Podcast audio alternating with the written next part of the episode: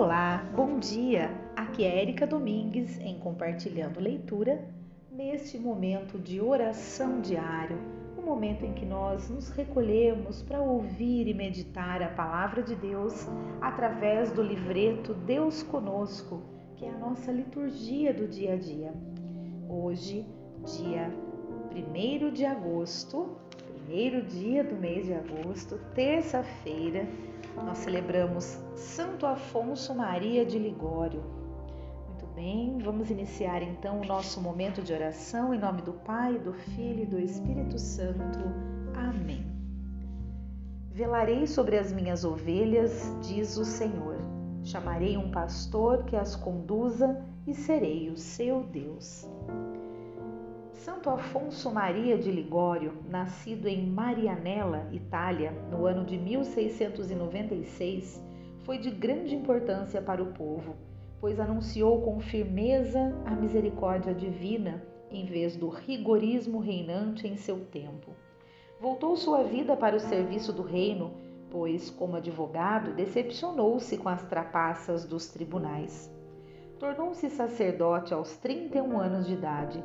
Trabalhou incansavelmente junto dos pobres, escreveu muitas obras importantes como a Teologia Moral e fundou em mil setecentos e trinta e dois os Missionários Redentoristas.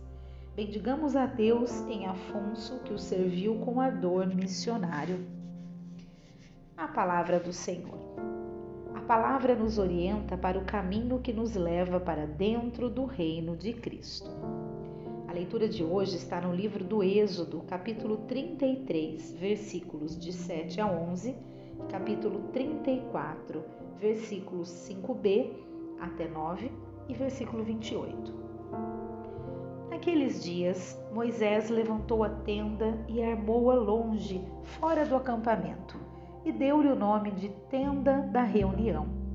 Assim, todo aquele que quisesse consultar o Senhor saía para a tenda da reunião, que estava fora do acampamento. Quando Moisés se dirigia para lá, o povo se levantava e ficava de pé à entrada da própria tenda, seguindo Moisés com os olhos até ele entrar. Logo que Moisés entrava na tenda, a coluna de nuvem baixava e ficava parada à entrada, enquanto o Senhor falava com Moisés. Ao ver a coluna de nuvem parada à entrada da tenda, todo o povo se levantava e cada um se prostrava à entrada da própria tenda. O Senhor falava com Moisés face a face, como um homem fala com seu amigo. Depois, Moisés voltava para o acampamento, mas o seu jovem ajudante, Josué, filho de Num, não se afastava do interior da tenda. Moisés permaneceu diante de Deus, invocando o nome do Senhor. O Senhor passou diante de Moisés, proclamando: O Senhor, o Senhor, Deus misericordioso e clemente, paciente, rico em bondade e fiel, que conserva a misericórdia por mil gerações e perdoa culpas, rebeldias e pecados, mas não deixa nada impune, pois castiga a culpa dos pais nos filhos e netos até a terceira e quarta geração. Imediatamente, Moisés curvou-se até o chão e, prostrado por terra, disse: Senhor, se é verdade que gozo de teu favor, peço-te, caminha conosco. Embora este seja um povo de cabeça dura, perdoa nossas culpas e nossos pecados e acolhe-nos como propriedade tua. Moisés esteve ali com o Senhor quarenta dias e quarenta noites, sem comer pão nem beber água, e escreveu nas tábuas as palavras da aliança, os dez mandamentos. Palavra do Senhor, graças a Deus. Muito bem, o salmo de hoje é o Salmo cento e dois. O Senhor é indulgente, é favorável. O Senhor realiza obras de justiça e garante o direito aos oprimidos. Revelou os seus caminhos a Moisés e aos filhos de Israel seus grandes feitos. O Senhor é indulgente, é favorável, é paciente, é bondoso e compassivo. Não fica sempre repetindo as suas queixas, nem guarda eternamente o seu rancor. Não nos trata como exigem nossas faltas, nem nos pune em proporção às nossas culpas. Quanto os céus por sobre a terra se elevam, tanto é grande o seu amor aos que o temem. Quanto distão o nascente do poente, tanto afasta para longe nossos crimes. Como um pai se compadece de seus filhos, o Senhor tem compaixão dos que o temem. O Senhor é indulgente, é favorável. Muito bem, agora vamos proclamar o Evangelho de hoje, que está em Mateus, capítulo treze, versículos de, trinta e três a, de trinta e seis a quarenta e três. Aleluia, aleluia, aleluia. A semente é de Deus, a palavra. O Cristo é o semeador. Todo aquele que o encontra, vida eterna encontrou. Proclamação do Evangelho de Jesus Cristo, segundo Mateus. Glória a vós, Senhor. Naquele tempo, Jesus deixou as multidões e foi para casa. Seus discípulos aproximaram-se dele e disseram: explica-nos a parábola do joio. Jesus respondeu: aquele que semeia a boa semente é o Filho do Homem. O campo é o mundo. A boa semente são os que pertencem ao reino. O joio são os que pertencem ao maligno. O inimigo que semeou o joio é o diabo. A colheita é o fim dos tempos. Os ceifadores são os anjos. Como o joio é recolhido e queimado ao fogo, assim também acontecerá no fim dos tempos. O Filho do Homem enviará os seus anjos e eles retirarão do seu reino todos os que fazem outros pecar e os que praticam o mal, e depois os lançarão na fornalha de fogo. Ali haverá choro e ranger de dentes. Então os justos brilharão como o sol no reino de seu Pai. Quem tem ouvidos, ouça. Palavra da salvação, glória a vós, Senhor. Muito bem, vamos ao comentário que tem aqui no livreto. Explicando a parábola, Jesus diz que haverá um momento final quando se fará a separação entre bons e maus. Se acreditamos na liberdade humana e na justiça divina, temos de supor, pelo menos, a possibilidade de alguns não aceitarem a salvação. Terminado o tempo da paciência de Deus, haverá a hora da justiça final e definitiva. Não podemos esquecer essa verdade muito séria. Confiemos na misericórdia do Senhor e façamos o esforço necessário para viver bem de acordo com o Evangelho.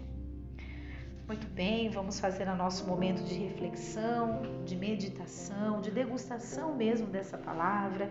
Pausem o áudio, façam esse momento de vocês e retomem, que eu estarei fazendo também o meu. Muito bem, tem leituras que a gente faz que são bastante duras, né? São bastante é, severas, vamos dizer assim. Mas eu, eu, eu entendo que ainda mais duro e ainda mais severo é, são as consequências das nossas más ações, né? Eu acho que quando a gente tem, uh, nutre no coração a certeza de que toda a nossa vida é pautada na, na missão que temos, né? De seguir adiante rumo à vida eterna, a gente compreende que não, é, são, não são só de facilidades, de felicidades, de, simples, né? de coisas... É, é, de alegrias, como que, eu, como que eu posso dizer, não, não são só de flores, né, que a vida é feita. Existem os espinhos, só que esses espinhos são, na verdade, para nos mostrar onde é que estamos errando, né? As dores e os, os problemas na nossa vida são sinais divinos de que devemos mudar de rota, de que algo está errado, de que devemos, devemos é, nos, né, ter atenção, dar, dar mais atenção A, a aquela questão, porque algo está errado. E aí a gente, né, se mudar a rota, né, transformar, fazer uma conversão e seguir rumo ao caminho que Deus ilumina para a gente o tempo todo. Mas não são fáceis, né? As coisas não são fáceis. E é justamente pela dificuldade que temos que muitas vezes valorizamos aquilo que temos, né? Haja vista aí tanta gente que tem tudo de mão beijada e não valoriza absolutamente nada. Feliz de quem valoriza o que tem por ter é, conquistado com esforço, com determinação, com trabalho. Né? Então, olha só, existem os momentos, as partes difíceis de tudo nessa vida. Então, quando Deus nos traz, né, essa palavra mais, mais dura, a gente tem que entender que é necessária, importante, né? A gente tem que fazer esse esforço, esse esforço é necessário para a gente viver de acordo com o Evangelho, né? Não são só flores, né? Tem os espinhos, tem os problemas, e é justamente nesse ponto que a gente tem que se agarrar à nossa fé e à certeza que Deus faz tudo a nosso favor. Nós é que desviamos, nós é que transformamos o bem em mal. Nós é que é o homem quem transforma as coisas boas em coisas ruins, né? Então que a gente aproveite aí os momentos de dureza da vida para aprender, para realmente se fortalecer, para continuar adiante, firmes no propósito, na certeza, né, de que tudo que a gente faz na nossa vida, Deus está a nos acompanhar, a nos mostrar onde é que estamos, estamos errando, onde é que é o caminho certo, e que a gente possa compreender essa necessidade de viver também os momentos ruins, porque muitas vezes são estes momentos que nos transformam em pessoas melhores, que nos transformam e que nos fazem enxergar onde é que devemos melhorar. São nesses momentos. Então, que uma, uma palavra mais rude não seja vista como algo, é, apenas como algo ruim, mas como algo necessário para a gente compreender que nem tudo são flores, né? Muito bem, vamos às nossas preces. Ó Deus, nós, vosso povo, confiamos em vossa misericórdia, que é vossa vida em nossa vida. Por isso, humildemente vos pedimos, dai-nos, Senhor, vosso amor. Confirmai vossa igreja no anúncio de vosso reino e guardai-a em vossa misericórdia. Dirigi nossos passos e nossos pensamentos conforme a verdade de vosso reino e libertai-nos. Ajudai-nos a viver com intensidade nossa vida de cristãos, sendo misericordiosos, comprometidos e servidores no amor. Dai-nos, Senhor, vosso amor. Vamos fazer as nossas próprias preces. Ah, tem mais uma aqui que é do livreto, gente, desculpa. Inspirai os missionários redentoristas em sua missão e que eles sejam servidores autênticos e decididos de vosso povo. Dai-nos, Senhor, vosso amor. Agora sim, vamos fazer as nossas preces. Iluminai-nos, Senhor, para que sempre possamos compreender os problemas e as dificuldades da vida como sendo é, ferramentas de conversão, para que a gente possa sempre seguir adiante no teu caminho, no caminho que o Senhor ilumina para nós, rumo à vida eterna. Dai-nos, Senhor, vosso amor.